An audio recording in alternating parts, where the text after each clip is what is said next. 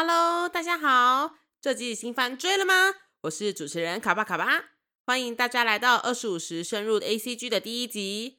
不知道大家喜不喜欢跑步呢？我个人是不怎么喜欢啦。跑步呢，对于膝盖不好加上脚受伤的人来说，真的是一大折磨。但今天要介绍的作品却让我对跑步有新的认知跟感触。没错，我们今天要介绍的就是在各大运动番的弹幕里面都会用到的梗，但很少有人会知道源自于哪里的作品——强风吹拂。那我们开始吧。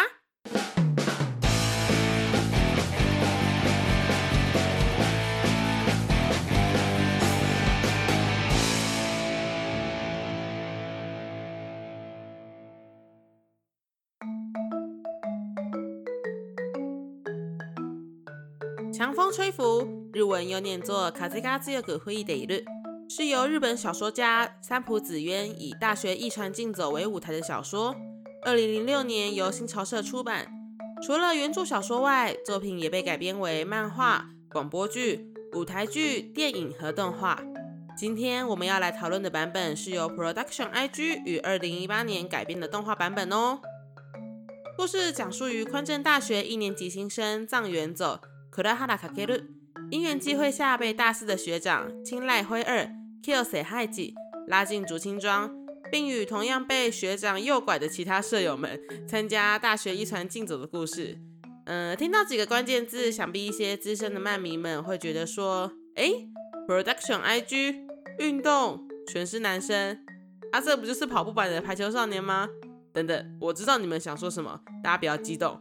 如果真的是这样子的话，我选择最近刚完结，而且圈子里很有名的小排球来介绍了吗？没错，会选强风吹拂作为第一集不是没有原因的。呃，第一呢，作为两季二十三集的长度，我认为他在作画的品质、剧情编排、人物塑造与耐看性都相当的亲民，而且蛮容易接受的。呃，这部作品呢，在 Netflix 等各大影音平台上其实都有上架。如果想在一个假日午后换一个口味，这个动画。我相信这部作为第一首选，应该是不会有太大负担哦。那第二呢？故事中的角色设定，从大一到大四的学生都有，在不同年龄下碰到的困境及行为，一定会让还是学生或是已经毕业正在职场奋斗的人来说能，有强烈的代入感哦。最后呢，也是本剧最大的看点。嗯，强风吹拂讲的故事其实非常的王道，剧情发展啊，你用膝盖想其实都猜得到啦。但他在角色的描写上面真的是一绝哈。每个角色呢都有自己独特的过去，在十个人一同训练奔走的这个段期间里面呢，我们将会从主角的角度里面切入，呃，看见每位角色的性格与成长将如何影响主角，如何在仅仅不到一年的时间，从十条不同道路的人们慢慢汇集，最后成为缺一不可的人生伙伴，以及重新拾回对人生、对未来的憧憬及热情，也是这个动画一大看点哦。虽然这部动画呢还是有它的缺点啦。例如说，在某些时刻的剧情删减，导致后面的角色情感来的有些突然，但基本上我觉得是不影响观赏体验，只能说瑕不掩瑜。好作品就是好啊，尤其在最后几集，我一整个人哭爆，我就像妈妈一样，看到角色的成长瞬间，我就觉得很感动，然后还默默用掉了好几包卫生纸。嗯，所以基于以上几点呢，我决定将这部作品介绍给大家喽。那在这边强烈建议各位哈，如果听了今天的介绍，想要去找来看的话。建议各位第一集与第二集连着看完，真的对后面的剧情会比较容易理解。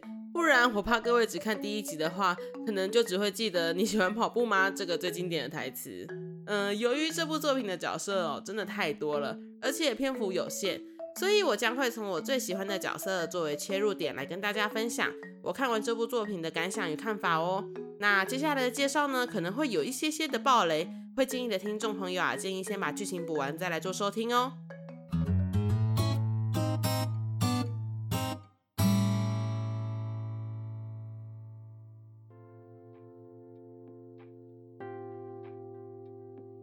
在看这部作品的时候呢，我会不断的反思自己大学四年的生活跟最近的近况，因为真的很容易跟现实生活有所共鸣。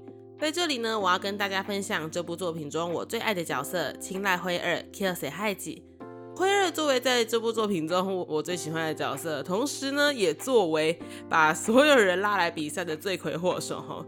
嗯，他可以说是像命运齿轮般一样的存在。嗯，所谓的强大不局限于身体或力量，更重要的来自于心灵，是辉儿在剧中一直提到的一个理念。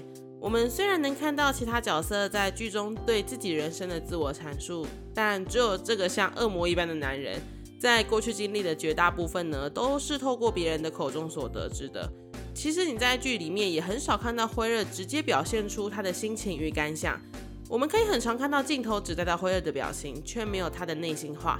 这样的镜头呢，虽然其他角色也有，但我觉得辉儿他是最明显的。你可以说，他作为一名教练，吼要做的事情很简单，就是带着这群选手达成目标就对了。但是呢，在那之上，辉二他是一名长跑选手，又更是一个人，他有他的欲望、烦恼与无论如何都无法改变的事情。他自己也知道，要在这么短的时间内完成这么庞大目标，要经历的事情肯定不在话下。更何况他的身体也不再是以前的状态了。但好在他找了这群好伙伴。尤其他遇到了主角走，整个人就是跑步代名词的一个学弟哈，无时无刻都看到他在跑。嗯，我很喜欢最后一集他跟走的一个对比分镜，在辉瑞眼中呢，走是纯洁的象征，为了跑步而跑步的初心跟姿态呢，是他作为一名长跑选手一直所追求的。但在走跟其他队员眼中，我觉得辉瑞他才是跑步所真正代表意义。比起停下脚步，一辈子背离自己一生热爱的项目。威尔他选择了大力迈出步伐，逆着风前进。也因为有这番觉悟，所以显得他的行为跟动机都跟其他队员有一些些的不同。威尔他在长达四年的暴风雪中，他独自一个人开路，并且寻找答案。他在寻找跑步对他意义以及顶点意义。就在暴风雪的尾声，他碰到了跟他一样困在雪中的走跟其他的同伴。最后冲过终点线的那一刻，他也不再是孤身一个人。就像辉热这样有自己的故事，十个人都有属于自己的难关跟成长。要一一介绍的话呢，实在是有点不解风情，所以其他角色就让各位听众朋友去探索吧。那对我来说呢，要形容强风吹拂的最佳代名词，我觉得就是成长。一个角色在作品中如何去呈现成长的姿态，一直是我评断作品是否好坏的重要准则。强风吹拂就是一个蛮好的例子，时人识色。他们的人生在这短短的一年交融在一起，彼此激励，彼此成长，最后开出花朵。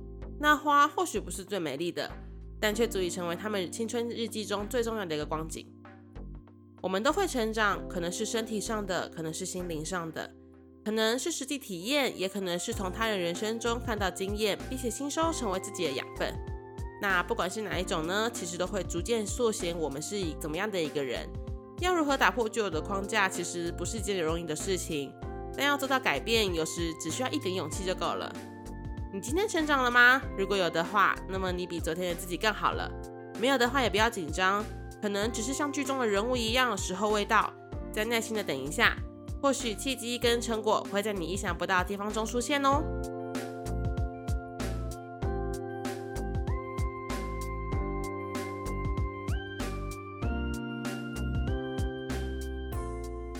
好啦，今天的分享就到这边结束啦。听完我的介绍，你是不是也想要去跑步了呢？如果喜欢我的介绍，想要听到更多的话，欢迎按下订阅，就可以在最快的时候收到更新通知哦。